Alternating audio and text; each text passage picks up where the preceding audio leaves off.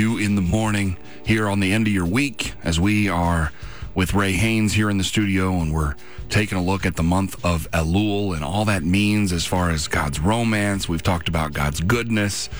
And now eh, you heard him mention it earlier, talking about the king in the field. And so we're going to dive into what that's all about in this section. Yeah, I mean, the king should be on a throne. That's where Right. Kings, that's where kings are. if they're out and about, they're going for a battle. But you know, they're not supposed to be just walking through the field. You should encounter the king there. So, but during the forty-day period, you're Moses. This is my best challenge for you. Uh, you're going to be meeting on the mountain with Jehovah. You're meeting with God. Based on your life and relationship with God, how will it go? That's my question to you. I mean, you're meeting face to face with God. Nothing is going to be hidden. So, if I was to tell you, you have 30 days to prepare. All right. So, hmm, okay, I'm going to get this right. Or just think, all right, I'm going to die in 30 days. Yeah. I'm going to be face to face with Jesus.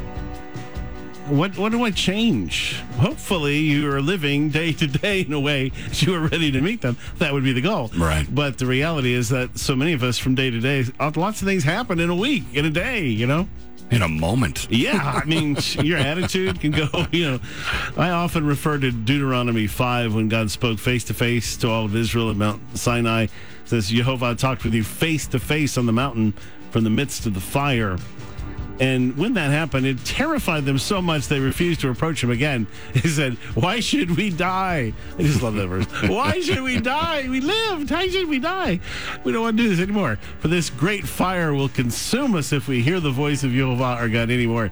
So I just I, I flow back to that a lot because it just it strikes me. In Genesis 32, Jacob became the first person whose relationship with God was described as face to face. Hmm. Jacob was left alone. A man wrestled with him until the breaking of day. So Jacob called the name of the place Peniel, for I have seen God's face to face, and my life is preserved. That's Pene, that's the word for mm-hmm. face, face to face. I've seen God face to face, and my life is preserved. He didn't kill me. I survived. It's a very different story, though, with Moses. And that's why I want to put your feet in his sandals.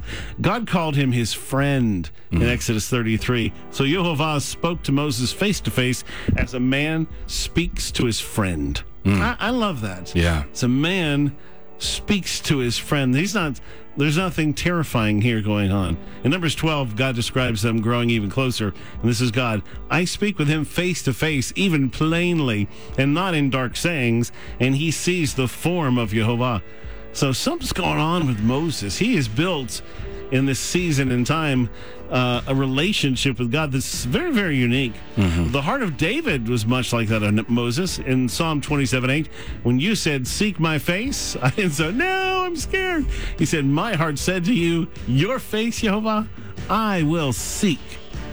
That's what we're looking for.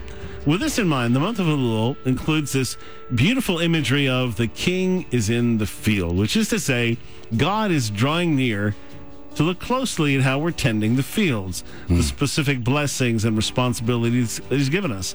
How you doing? How you doing with your marriage? How you doing with the kids? How you doing with your job? How you doing with your calling? How you, this is, you know, this is your boss saying, "All right, we need to meet Give me in, in an hour."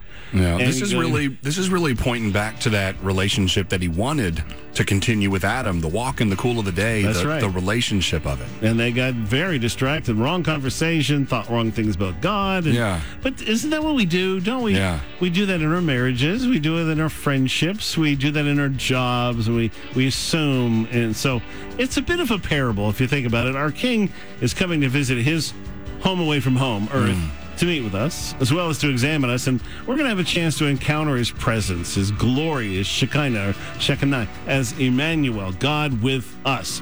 See, whether we like it or not, and it's hard sometimes we lose thought of it, but He is Emmanuel, God with us. He is in the room with us. Hmm. He's in the room with you. Are you considering that? So now, technically, since Yeshua Jesus lives in us, he's always near.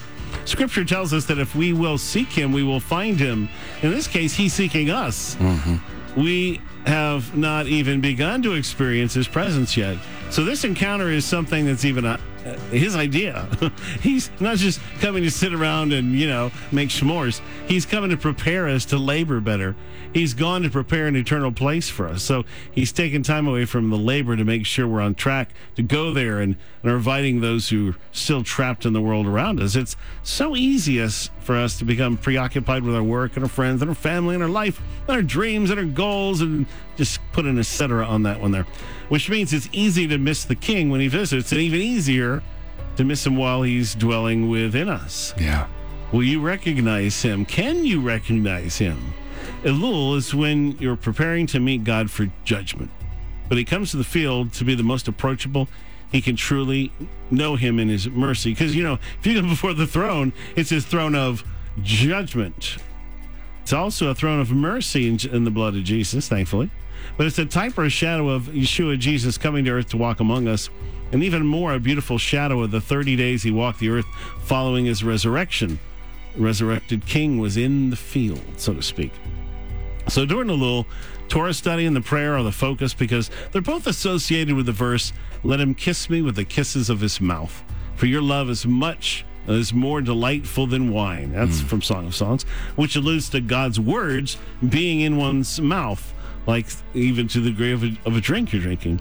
So some things are very special. Sabbaths, holy times, are compared to a lookout tower. If you ever got to stand on a really tall, tall, tall place, tall tower, we're lifted high above our labor to see the purpose of the work from a higher perspective. Sometimes when you're if doing a garden or something, you're planting a row and you know it's so crooked by the end. If you could have seen from above, you would have got done it straight. Know, it's a time to be nurtured, to allow Him to fix what's been broken and to nurture us back into a place of health and prosperity.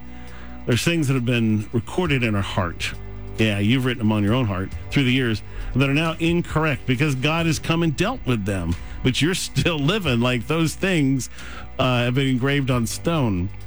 There are accusations and condemnations that need to be removed and mistakes that need to be reconciled. God wants to rewrite our story and change the way we see it. Now, that's all Elul.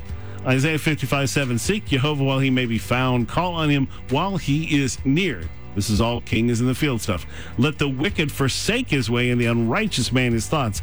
Let him return to Jehovah, and he will take uh, have mercy on him, and to our God, for he will abundantly pardon.